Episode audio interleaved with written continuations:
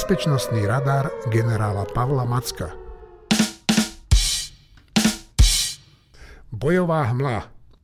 Tak, pán generál, vy mi neuveríte, ale ja som si dnes ráno, skôr než sme začali natáčať tento podcast, hovoril, že ten Macko, že ten musí mať nejaké špeciálne informácie rovno od Američanov, lebo už, ja neviem, pred dvomi týždňami, alebo možno aj skôr ste hovorili, že sa schyluje k zásahu proti tým Husiom v Jemene a že teda Američania si teraz len mapujú, že kde kto čo má z týchto teroristov. No, však O tom sa budeme baviť neskôr, ale ja na úvod poviem len toľko, že dnes v noci sa začali útoky na pozície Husiov. Takže dúfam, že sa k tomu teda vrátime v 360 stupňovom radare v záverečnej časti. Poďme na aktuálnu situáciu na Ukrajine a v Gaze.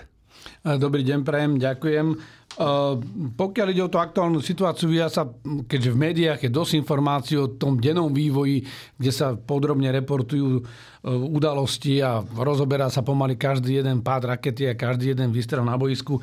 Ja skúsim len stručne zhrnúť, aby sme mali viacej času na tie ostatné veci. Takže pokiaľ ide o Ukrajinu, aktuálna situácia je taká, že Rusi zvyšujú taktický tlak, ale zatiaľ nevidíme nejakú veľkú protiofenzívu. Skrátka snažia sa strhnúť iniciatívu na svoju stranu, útočia predovšetkým v tej oblasti na severe, v Kupianskej oblasti, kde stále bombardujú Sinkívku, Ivanívku, snažia sa leteckými prostriedkami oslabovať obranu Ukrajiny.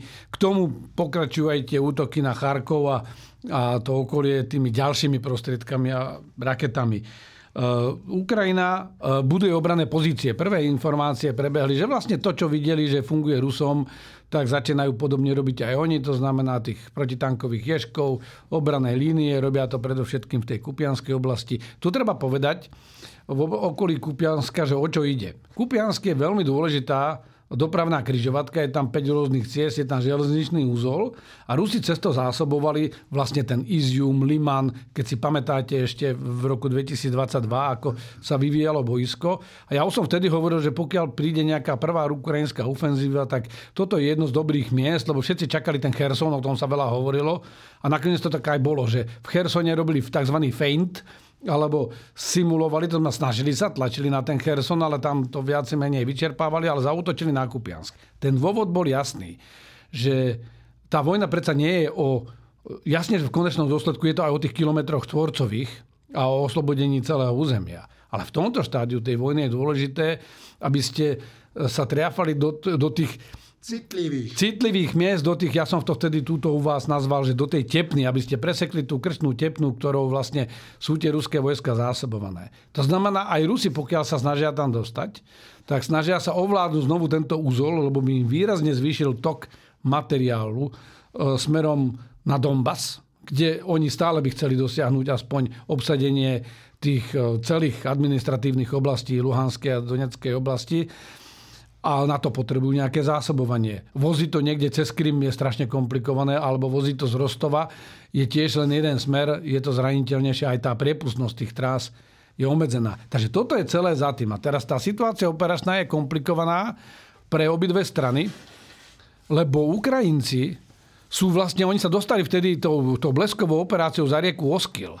Tá rieka Oskil má dokonca južne od Kupianska, má aj také jazero veľké, a vtedy vlastne Rusi sa snažili rýchlo sa presunúť, ale cez to jazero už prestrelovali ukrajinské jednotky a ničili im vlastne tie ruské konvoje, takže nakoniec to Ukrajinci obsadili, dokonca boli na predmestí Svatove a hrozilo, že keď budú pokračovať v útoku, že obsadia aj Starobilsk, lebo tým by totálne odrezali Rusov od zásobovania z toho severovýchodného smeru, lebo Starobilsk je ešte väčšia križovatka.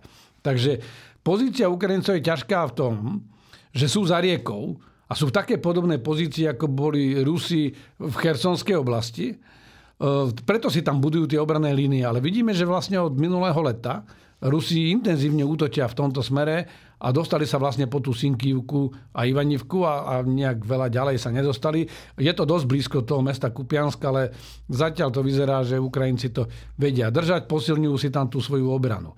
Pre Rusov ako som naznačil, toto má väčší význam ako pre Ukrajincov. Ukrajinci to potrebovali dobiť nielen kvôli tým kilometrom štvorcom, ale kvôli tomu, aby uťali tým Rusom zásobovanie. Takže preto ten tlak v tejto oblasti. Samozrejme, ak by to Rusi obsiahli, mohli by to využiť ako východisko a nástupisko znovu útočiť na Izium, na Liman alebo na Charkov. Ale to nie je také jednoduché. Dobiť miliónový Charkov, keď im trvalo dobiť e, Bachmut rok, to je úplne iná rozprávka zatiaľ nič také nehrozí.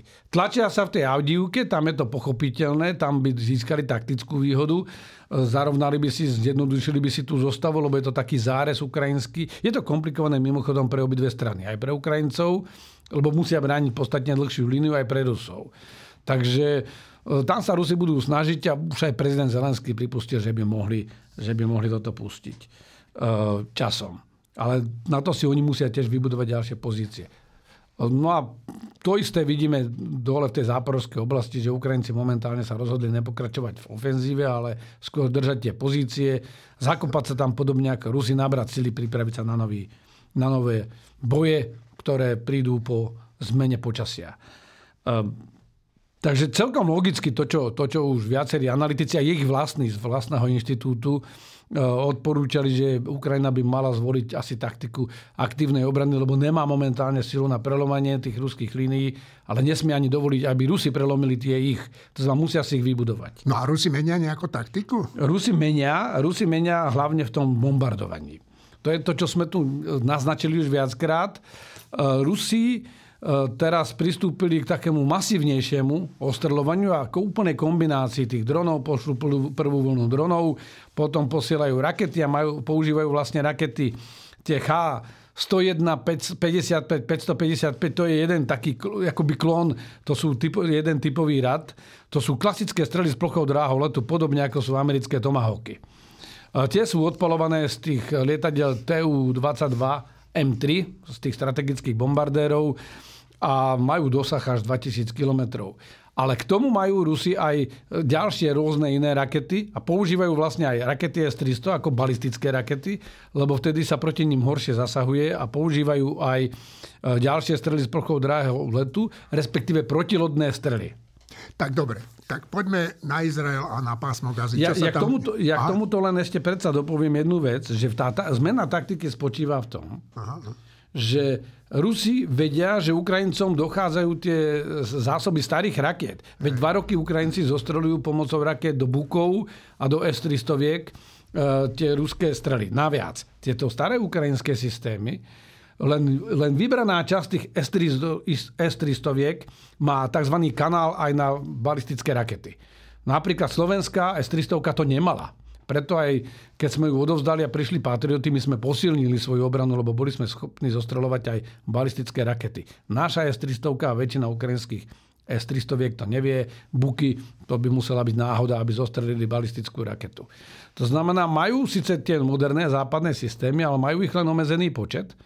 A Rusi sa vlastne teraz snažia takýmto masívnym kombinovaným útokom vyčerpať. ich vyčerpať, zasítiť. Preto aj tá požiadavka Ukrajiny na dodávku nových protivzdušných prostriedkov, to bude komplikované, lebo kde ich vziať, nových rakiet, to tiež bude trvať nejaký čas a ja sa vrátim potom v tom zákulisí k tomu, že ako by sa toto dalo vyriešiť e, inak a vlastne vidíme toto, čo sa deje aj v tom Jemene, takže prelinkujeme si to. Dobre, tak poďme k tomu Izraelu a Gaze. Tak veľmi stručne Izrael pokračuje v tých intenzívnych operáciách. Mm, bol tam Anthony Blinken, minister zahraničných vecí Spojených štátov, nie celkom bol úspešný. E, tá intenzívna diskuzia prebieha aj vo vnútri USA, ktoré sú v komplikovanej situácii, lebo na jednej strane musia si udržiavať vzťahy s tými arabskými krajinami. Biden nechce byť zaťahnutý do veľkého konfliktu, nehovoriac o tom, že je volebný rok. No, to znamená, to nie je práve najlepšie časovanie. E, všetci jeho oponenti by to využili. E, videli sme, že pokračujú potýčky s Hizbaláhom a e, bol taký odhad, že keď zabili toho jednoho z veliteľov Hizbaláhu, ja som dostal takú otázku od iných médií, že, že či hrozí nejaká veľká vojna s Hizbaláhom. Zatiaľ to tak vyzerá, že nie. Na stralách sa síce veľmi ostro vyjadruje, ale, ale na druhej strane musí, musí vidí, že Izrael má tú kapacitu silu e, a ten Hizbalách je v takej, medzi dvomi blízkymi kameňami. On je v tej situácii, a to zopakujem, myslím, že som to už niekde hovoril, že Hizbalách uh, je už aj politickou síľou v Libanone a je aj reprezentáciou tých šítskych islamských záujmov a iránskych záujmov v Libanone. To znamená, on už teraz je závislý aj na podpore toho miestneho obyvateľstva v Libanone. No a pokiaľ zaťahne Libanon do veľkej vojny s Izraelom, nemyslím Libanon ako krajinu, ale to územie celé, do veľkej vojny s Izraelom, no tak stratí podporu. To znamená, už musí balansovať a do takejto vojny by išiel iba vtedy, keby, bolo, keby to bolo buď nevyhnutné, alebo kedy by, kedy by mal garancie, že niečo tým môže dosiahnuť. Takže momentálne Hezbalah sa snaží byť súčasťou tej osy protiizraelskej a preto sporadicky útočí, ale útočí tak, aby zase príliš veľa nie. Samozrejme Izrael na to reaguje. Ale čo sme zaznamenali je, že Netanyahu sa miernil vo svojich vyjadreniach po tom medzinárodnom tlaku, upresnil, že vlastne Izrael nechce ani vysťahovať palestíncov z Gazy a nechce ani dlhodobo okupovať Gazu.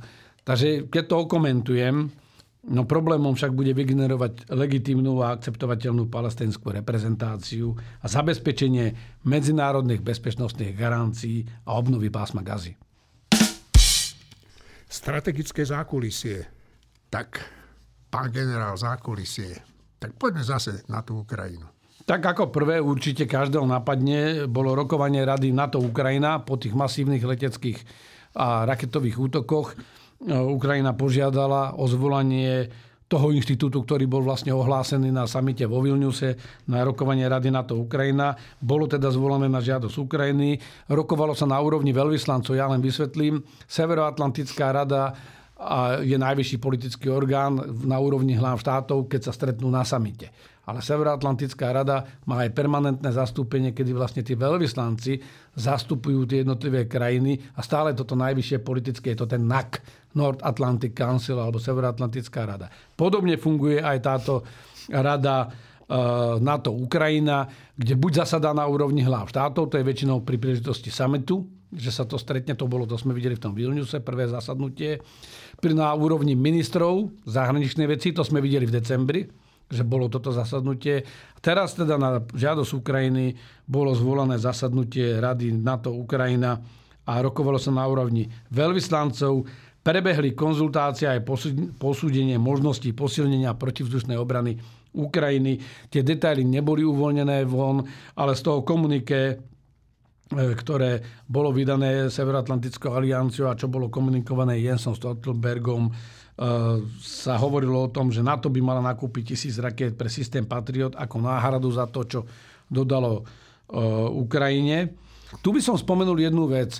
Tie rakety Patriot, to nie je také jednoduché vyrobiť. Vidíme, že aj Rusi majú maximálne schopnosť 100 raket a to rôzneho druhu vyrobiť za mesiac a to sú zmobilizovaní. To znamená, vyrobiť veľké množstvo raket Patriot nie je také jednoduché a mm, teraz, než sa to vyrobí, tak ak by dodávali spojenci aj naďalej veľké množstvo týchto rakiet e, Ukrajine, tak by podobne ako naši politici vládni argumentovali aj mnohí politici na západe, že oslabujú tým svoju obrany schopnosť. Do tohoto vstupuje Japonsko, ktoré vie licenčne vyrábať rakety Patriot alebo rakety pre Patriot. A Japonsko je viazané svojou ústavou, že nesmie dodávať e, do e, konfliktných zón. Japonsko je jedným zo signatárov Veľkej sedmičky alebo G7, e, ktorá vyjadrila vo Vilniuse jasnú podporu a dlhodobú podporu Ukrajine. Takže Japonsko to nakoniec vyriešilo tak, že vlastne si odsúhlasilo zmenu zákona nie na dodávky do toho konfliktu, ale že bude dodávať rakety Američanom, aby Američania mohli svoje rakety posunúť na Ukrajinu. Samozrejme, to všetko závisí od uvoľnenia pomoci zo strany amerického kongresu. E, ten nákup tisíc raket komunikovali už 3. januára 2024, kedy vlastne sa hovorilo o tom, že Nemecko, Španielsko a ešte ďalšie dve krajiny vlastne cez Prečo to, to je akoby pod rámcom NATO? No lebo NATO má agentúru, NATO Supply and Procurement Agency, alebo tá, tú obstarávaciu agentúru NATO, NSPA. A cez túto agentúru sa to vlastne kúpi, pretože to vidie lacnejšie. E, prezident Zelenský reagoval e, na túto udalosť. Samozrejme je odkázaný na túto pomoc, takže chválil tu, že rýchlo sa spojenci zišli, že mu deklarovali to, čo nevieme verejne, to, čo bolo v zákulisí, že mu deklarovali ďalšiu pomoc, zintenzívnenie pomoci a pri tejto príležitosti Zelenský aj spomenul znovu tú spoločnú deklaráciu eh, G7 a Ukrajiny z Vilniuského samitu. To znamená, toto je to, čo naozaj teraz asi beží v tom zákulisí, že hľadajú sa mechanizmy a cesty, ako dlhodobo udržať schopnosť Ukrajiny. Na Ukrajinu boli dodané systémy Patriot, pár, pár batérií, Iris-T, štyri systémy od Nemcov, SMPT, to je ten taliansko-francúzsky Mamba, ktorý bol aj u nás rozmiestnený na záhorí alebo norské Nasamsi, 8 Nasamsov celkovo prišlo na Ukrajinu. No ale keď si zoberieme na začiatku e, vojny, Ukrajinci mali zhruba stovku S-300 a mali desiatky tých ďalších Áno. nižších systémov. Tie sa postupne vyčerpávajú. E, tak e, toto je síce veľká pomoc, ale neudrží to celú protivzdušnú obranu a preto Rusi útočia aj na tie menej v úvodzovkách menej známe významné centrá v hĺbke a útočia na fabriky, lebo vedia, že Ukrajinci nemajú do systémov, aby to rozmiestnili všade, najmä preto, lebo nemajú do systémov na ochranu proti balistickým raketám. A, no a tu sa, tu sa na, ponúka tá myšlienka, že, že tieto o, systémy, ktoré dostali a do ktorých už začínajú aj do týchto chýbať rakety, nielen do tých starých, tak tie ničia, vedia zostreliť lietadla, preto tam Rusi nelietajú, ale posielajú tam rakety a vedia zostreliť aj tie rakety a drony. No ale uh, ak chcete uh, skutočne zmeniť tú situáciu, tak máte, to sú dve také možnosti, alebo dva prístupy. Buď sa snažíte chytiť každý dron, každú raketu, alebo zničíte sklady, kde tie drony sú, zničíte veliace centra a odpolovacie zariadenia, lebo vtedy jedno odpolovacie zariadenie, jeden, jeden strategický bombardér môže opakovane zlietať každý deň a strieľať rakety. Keď im ho zlikvidujete, no tak už nemajú tú platformu, z ktorej by to odpolovali. A to by zabolelo skutočne Rusov. To je, čo mám vlastne k Ukrajine. K tomu, a súvisí to s Ukrajinou, určite zaregistrovali poslucháči, že bolo vyhlásenie, ktoré odsudzovalo vojenskú spoluprácu Ruska a Severnej Kórei. Signovalo to 48 no, tak, krajín bez ja, Slovenska. Ja som, prepáčte, že vás preruším, ja som včera kúkal toho nášho ministra zahraničných vecí, ktorý povedal, že my by sme to aj podpísali, len že treba to dokázať, že to tí e, Rusi nakúpili e, alebo dostali od tej Ukrajiny. Tak to naozaj Pán redaktor, a na toto poviem, lebo dávali aj referenciu, že na irackú vojnu a na spravodajské informácie. Niekoľko dôležitých poznámok, ktoré budú trochu aj politické. Pretože sa to týka našej politiky a vyťahujú proste kraj, našu krajinu e, do úplne inej sféry vplyvu. O čo ide? Toto vyhlásenie bolo politické vyhlásenie, ktoré odsudzovalo e, Rusko korejskú spoluprácu a eskaláciu vojny vďaka tejto spolupráci. Ja môžem vás prerušiť len, aby, aby to ľuďom bolo jasné, že, že prečo tá deklarácia bola. Lebo kedysi dávno Bezpečnostná rada prijala uznesenie, že sa nesmie spolupracovať v vojenskej oblasti so Severnou Kóreou a, a akceptovalo to aj Rusko. A teraz to porušuje. To chcem práve povedať. Aha, tak pardon. Takže e, po prvých jadrových testoch Severnej Kórei Korea naviac odstúpila aj od zmluvy o nešírení jadrových zbraní. E, Bezpečnostná rada unizóno vrátanie Číny, vrátanie Ruska odsúdila tieto testy a uvalila zbrojné embargo no. na Severnú Koreu. A potom nasledoval celý rad ďalších na to nadvezujúcich rezolúcií Bezpečnostnej rady OSN. A Rusko je signatárom všetkých týchto, týchto uh, rezolúcií. A vlastne už dlhodobo vidíme, a tie granáty tam predsa sú, e, ktoré sú na boisku delostreleckej systémy. Už toto je porušenie týchto sankcií. Teraz sa hovorí aj o tých balistických raketách, či už K-23 alebo ďalšie, ktoré, pardon, N-23 alebo ďalšie, ktoré, ktoré by mali mať e, Rusi od Korejcov, čo je niečo obdoba toho samotného ruského Iskanderu. A teraz tá pointa je, toto vyhlásenie to nie je rozhodnutie Medzinárodného trestného súdu, ktoré potrebuje forenzné dôkazy. Toto je vyhlásenie, ktoré varuje Rusov pred vojenskou spoluprácou so Severnou Kóreou a odsudzuje ju. Nemá to žiadne trestnoprávne, ekonomické ani iné dopady. Je to jasný politický signál vyspelých krajín sveta, ktoré hovoria, takouto spoluprácou s barbarskou a bandickou krajinou, ktorá je na sankčnom zozname, eskalujete konflikt a porušujete všetky pravidlá, ktoré sme si dohodli, za ktoré vy ste hlasovali. No a výsledok je ten, že my sme dali politické vyhlásenie, že to je v poriadku, že toto Rusko No robí. a tu, keď niekto pýta dôkazy, tak eh, by som povedal, že za prvé má tu možnosť sa ísť pozrieť na Ukrajinu. Neboli tam za dva roky, lebo, spochy- lebo tu treba dať ten kontext. Spochybňovali tí istí, ktorí dnes spochybňujú, že nemajú dôkazy, spochybňovali a hovorili, že to boli nejaké natočené umelé videá. No, to sú no. výroky politikov Smeru, ktorí hovorili, že žiadne e, nejaké vojnové zločiny Sa tam a nedejú. ničenie sa nediali, že to je všetko vymyslené, že to je všetko fotomontáž, no. že v Buči sa žiadne zabíjanie civilistov neudialo. Prečo nejdú na tú Ukrajinu, nejdú sa pozrieť a nech sa spýtajú, veď tam boli naši vyšetrovateľia. Strachoprdi sú to. To neviem, akože, ale boli tam, boli tam naši vyšetrovateľi, ja by som skôr povedal, že presadzujú politiku inú. My predsa vo svete žijú aj ľudožrúti ešte. Vo svete žijú e, krajiny a národy, ktoré majú mnohoženstvo. Ale my patríme kultúrne, civilizačne niekam a mali by sme s týmto prúdom sa držať. Dobre, a táto vojna, ale neviem, možno sa mýlim. Mne sa zdá, že mení aj správanie sa krajín, ktoré sú okolo nás, teda čo sa týka zbrojenia, čo sa týka armády. Naozaj tam prichádza k zmenám. Tak vidíme, že sa dramaticky mení bezpečnostné prostredie. Prvý varovný signál bol ruský útok do Gruzínska, potom prišla anexia Krymu a už vtedy aj NATO prijímalo opatrenia, ale stále to krajiny tak brali, že, že áno, kolektívne sa všetci dohodneme, že, že to bude lepšie, ale reálne sme vytvorili nejakých pár eh, NATO Force Integration Unit, to sú tie NFAU, čo, ktoré sme tu mali aj na Slovensku vo Vajnoroch. A spravili sme nejaké battle grupy e, na úrovni práporu, čo vidíme, že to je denná spotreba, e, bohužiaľ, tak musím povedať, denná spotreba na e, boisku na Ukrajine. A vlastne vyzeralo to ako, že to je všetko. No ale pokračujúca vojna, zhoršujúca sa situácia na Blízkom východe, čínsky tlak v juhočínskom mori. Proste tá situácia vo svete nie je dobrá a krajiny na to reagujú. O Polsku sa dlho vie, že Polsko e, zvyšovalo svoje zbrojenia, zvyšuje výdavky nie že na 2%. Ono dnes Polsko e, má ambíciu tento rok dosiahnuť 4,2% HDP.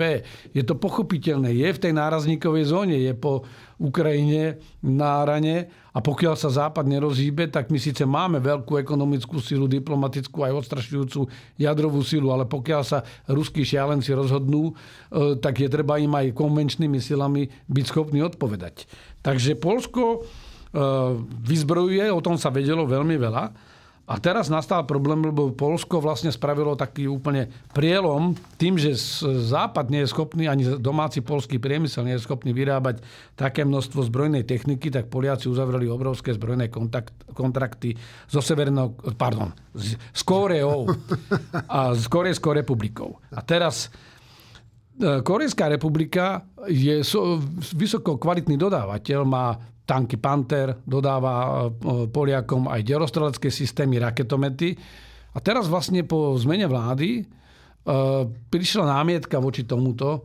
Nie je to úplne celkom jasné, že o čo ide, či to ide o čisto vnútropolitické ťahy. Samozrejme, tá záťaž je veľká. Ja len pre poslucháčov poviem, že z Korejskej republiky Poliaci majú uzavreté kontrakty za 12,78 miliard eur.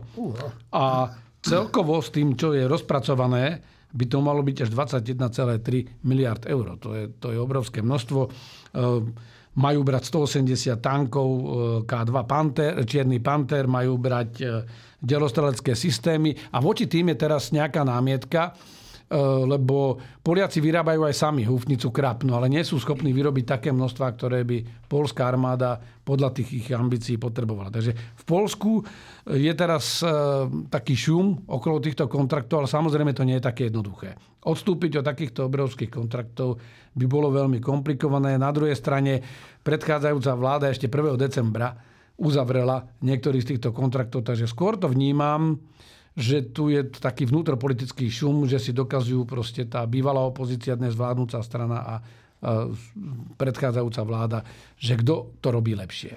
Pán generál, teda nenahnevajte sa na mňa, ale ja si tu čítam, že čo sa stalo u nás. A je to trochu ako mimo misu, mimo tohoto, ale myslím si, že vzhľadom na to, že čo tu reprezentuje Andrej Danko, akú našu zahraničnú politiku reprezentuje, bolo by dobre, keby sa naši poslucháči dozvedeli to, že Danko mal v noci nehodu, z miesta ušiel a policia ho našla len podľa olejovej stopy, ktorá viedla do jeho garáže. No on tu, potom ho našli samozrejme a on hovorí, nehodu potvrdil a hovorí, trafil som stĺp, no a čo, všetko zaplatí, som poistený, nie je to žiadny problém. Tak tak takto sa chová Danko, podpredseda parlamentu a tak sa chováme aj my v tej zahraničnej politike. Bohužiaľ, bohužiaľ, a to je presne to, že snaží sa stále viac sa podobať na ruských oligarchov a ruských mocipánov. Dobre, poďme ďalej. Tu máte... No, mám tu Rumúnsko. No, to je Lebo zaujímavé. o tom Polsku sa vedelo, ale Rumúnsko, inak Rumúnsko si dlhodobo bolo schopné udržať svoju nezávislosť uh, v dejinách. Uh, No ale za si- veľkú cenu zase. Za veľkú Čau, cenu? Čaučeskom to nebolo bohvie ale, ale, no dobre, myslím aj tú hĺbšiu, hĺbšiu minulosť. No ale samozrejme, že Rumúnsko veľmi citlivo vníma, že vlastne tam v tom jeho okolí tá bezpečnosť, viete, viete, rakety ruské a drony lietajú a dokonca občas zaletia aj do Izmailu, do rumúnskeho prístavu. Uh, takže, alebo teda na, na rumúnsku stranu. Takže Rumúni na to reagujú. No a vlastne, keď si zoberieme takto na rok 2024, dávajú na obranu viac ako 20 miliard eur. Samozrejme, Rumúnsko je väčšie ako, ako Slovensko, ale ja len pripomeniem, že Rumúni idú ďaleko a pozerajú sa aj perspektívne, lebo investície do obrany to nie je, že teraz rýchlo niečo zlepím, ale to sú na 10 ročia dopredu. Takže Rumúni nakupujú 32 stíhačiek F-35 za 6,5 miliardy dolárov. Upgradeujú 32 stíhačiek F-16, ktoré majú na nejaké ďalšie kity, tam pri, pridávajú. Berú si 21 UAV Watchkeeperov, to sú také, ktoré majú držať prehľad nad morom. Berú turecké, turecké drony Bayraktar, kupujú 54 tankov M1, Abra, M1 A2 Abrams, ten PAK 3, to je servisný, to sú tie najnovšie verzie. Berú tisíc taktických vozidel, 7 batérií Patriotov, berú raketomety. Skrátka, Rumúnsko nenecháva nič na náhodu, výrazne posilňuje svoju obranu. 360 stupňov. Tak, pán generál, čo hovorí váš radar? No, tak, jak som to naznačil už naposledy, že červenie nám v oblasti Červeného mora, takže teraz už tam vidíme plamene. V noci po predchádzajúcich varovaniach pristúpili členovia koalície vedené Spojenými štátmi a Spojeným kráľovstvom za podpory Austrálie, Kanady, Bahrajnu a Holandska k priamým úderom na pozície Husiov. A ja prečo som... sa k tomu ten Bahrajn pridal? Toto mi viete Oni boli povedať? takto celkovo v tej koalícii bola tá operácia, minule sme o tom hovorili, Prosperity Guardian, bolo celkovo 18 krajín. Bahrajn je bezprostredne v tom, v tom priestore. Husiovia útočia nielen na medzinárodné lode v tom oblasti Omanského zálivu a Červeného mora a Suezského prieplavu, ale útočia aj na pozície v Saudskej Arábii, ohrozujú aj Bahrajn, to znamená Aha. Bahrajn ako krajina, ktorá je v tom regióne, sa k tomu pridala. Nehovoriac o tom, že tieto krajiny sú závislé aj na, na priepustnosti tejto dôležitej námornej trasy. Len taká perlička Tesla, ktorá má fabriku v Berlíne, zastavuje výrobu na dva týždne, Áno.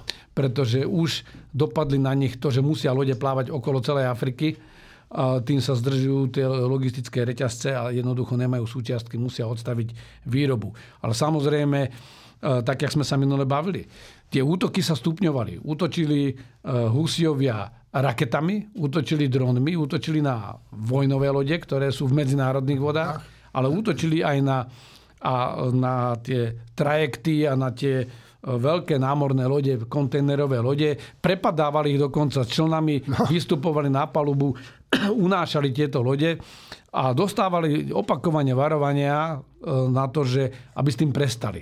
A ja som hovoril, že vlastne ak nezareagovali tie sily hneď, po tom, čo sa spravila takáto medzinárodná koalícia, ktorá nie je čisto západná, je to naozaj mnohonárodná koalícia. Podobne to bolo aj v tom Indickom oceáne pri somálskych brehoch. Jednoducho toto je v medzinárodných vodách a tá sloboda plavby je mimoriadne dôležitá pre všetkých a krajiny, ktoré boli ochotné a schopné niečím prispieť, celkom 18 krajín sa do toho zapojilo a do týchto útokov sa vlastne zapojilo aktuálne tých 6 krajín, ktoré som vymenoval. Išlo o to, že tento týždeň ešte v útorok boli ďalšie veľké útoky, ktoré boli akoby tou povestnou poslednou kvapkou. Celý ten proces prípravy takýchto spätných úderov je zložitejší.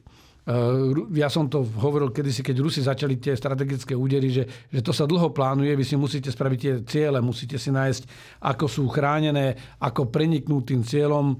To nejakú dobu trvá a vlastne tu došlo k tej zmene filozofie. Doteraz táto koalícia bránila tie námorné lode tým, že zostrelovala tie drony a, a rakety. No a teraz dos, dospela k záveru, že jednoduchšie bude zničiť zdroj, odkiaľ sa to vypúšťa. Však to má logiku. v noci vykonali viac ako 100 úderov, boli to strely Tomahawk, riadené strely, to sú podobné, tí Rusi, čo majú to H-101. Známe sú, lebo boli prvý raz použité v tej perskej vojne, v vojne v Perskom zálive, e, keď e, Irak prepadol Kuwait. Používali sa ďalšie presne navedené e, rakety a a strely a vlastne ničili ciele, ktoré predpokladám, tak jak som to už predtým hovoril, že dlhodobo podrobne mapovali, odkiaľ sú vedené palby, odkiaľ prebieha komunikácia, to znamená, kto to riadi a vlastne teraz je ten úder. To znamená, čo, čo to znamená? Znamená to možnú eskaláciu útokov, lebo reakcia Husiov bude, oni to odsúdili, že barbarské útoky. Tak jej útoky na, na, na, na civilné lode neboli barbarské. A, teraz a Irán vyhlásil, že sa zvyšuje tým medzinárodné napätie. A tomu sa práve chcem dostať. To znamená, v, to, v tom bezprostrednom časovom uh, úseku a priestore uh, sa dá očakávať eskalácia útokov na tieto lode. Tí Husiovia to, čo majú, ešte rýchlo odpália, aby, aby, aby urobili čo najviac škody. Dá sa očakávať, že zautočia aj, aj na Bahrajn, aj na Saudskú Arábiu na niektoré ciele, aj keď Saudská Arábia v tomto nebola zapojená, ale oni to pravidelne robia, takže No, ale predtým, pokiaľ sa nemýlim, Sávská Arábia tam sa snažila niečo urobiť. On sa to robí dlhodobo, pretože Husiovia útočia, veď im útočili pred dvomi rokmi na ropné rafinérie no. dronmi iránskej výroby a, a poškodili vážne tieto rafinérie. Takže tá okamžitá eskalácia sa dá čakať práve v tom útoku na tieto vojenské lode, civilné lode a na na to územie tých bezprostredných susedov. Z toho dlhodobého hľadiska Husiovia to sú proxy hráči, financovaní, sponzorovaní, vyzbrojovaní Iránom, presadzujú záujmy Iránu, podobne ako Hizbalách v oblasti Libanonu a v tom okolí Izraela. Čo si máme najviac všímať v tomto? Tak všímal by som si v prvom rade e, reakciu a pohyby tých e, pardon, iránskych proxy hráčov, ale aj tých na izraelsko-libanonských hraniciach. Pretože Irán zatiaľ iba retoricky sa vyjadruje.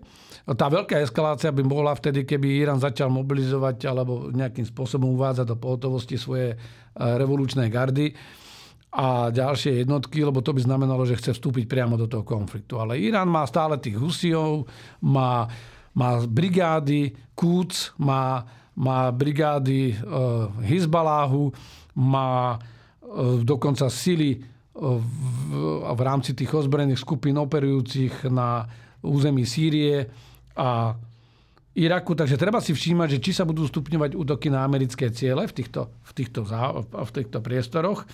A všímať si treba pohyb Hizbaláhu, lebo to najväčšie, keď som minule hovoril, že Hizbalách e, zatiaľ nepôjde chcieť ísť do veľkého konfliktu, Irán by sa mohol pokúsiť možno zatlačiť cez Hizbalách, aby vlastne ako keby odpútal pozornosť a rozdelil tie sily. Ale táto reakcia bola veľmi silná. Uvidíme to. Treba sledovať e, pozorne ten vývoj. Nezabudli sme na niečo. A čo Tajvan a Čína? Tak, veľmi stručne. Čína stupňuje tlak na Tajvan. Napriek tomu, že 15. novembra sa so Spojenými štátmi s prezidentom Bidenom Xi Jinping dohodol, že nebudú zasahovať, no, no. Čína teraz už to nezasahovanie dala do tej podoby ako u nás, keď sa v prezidentských voľbách povedalo, že kto bude voliť e, jednu kandidátku spácha smrteľný hriech, tak Čína teraz odkazuje Tajvancom, že, že pokiaľ by volili dnešného viceprezidenta, ktorý kandiduje ako prezident, ktorý je pomerne umiernený kandidát, treba povedať, tak že vlastne budú voliť veľké zlo a eskaláciu a, a možnú vojnu. To sú vlastne nepriamo vyhrážky, že pokiaľ nebudete voliť tak, ako si to želáme my, tak sme pripravení na vojenskú intervenciu. Určite to nie je niečo, čo prospieva, no ale zatiaľ Čína nepristúpi k týmto vojenským aktivitám, ale snaží sa psychologicky vlastne pôsobiť v prospech svojho kandidáta. A čo Severná Kórea? Severná Kórea provokuje aj naďalej. E, videli sme masívne delostrelecké palby do tých pobrežných vôd, ktoré sú na rozhraní Severnej a Južnej Kórei. Videli sme, že dokonca tam odpalovali aj balistické rakety. Vidíme, že dodáva balistické rakety Rusom. O tomto sú stále viac a viac, e, ktoré na povrch prenikajú spravodajské informácie. Aby, aby nič nenechali na náhodu, tá Korejská republika, to Južná Kórea, už pred časom v decembri vypustila satelit, teraz Japonci oznámili, vypustili špionážny satelit. Idú sa podrobne pozerať na to, čo tí Korejci tam doma robia, aby mali možnosť včas varovať uh, svoje bezpečnostné zložky, svoje obyvateľstvo a prijať protiopatrenia. Dobre, tak dajme pokoj zbraniam, násiliu a vojnám a dajme slovo hádajte čomu?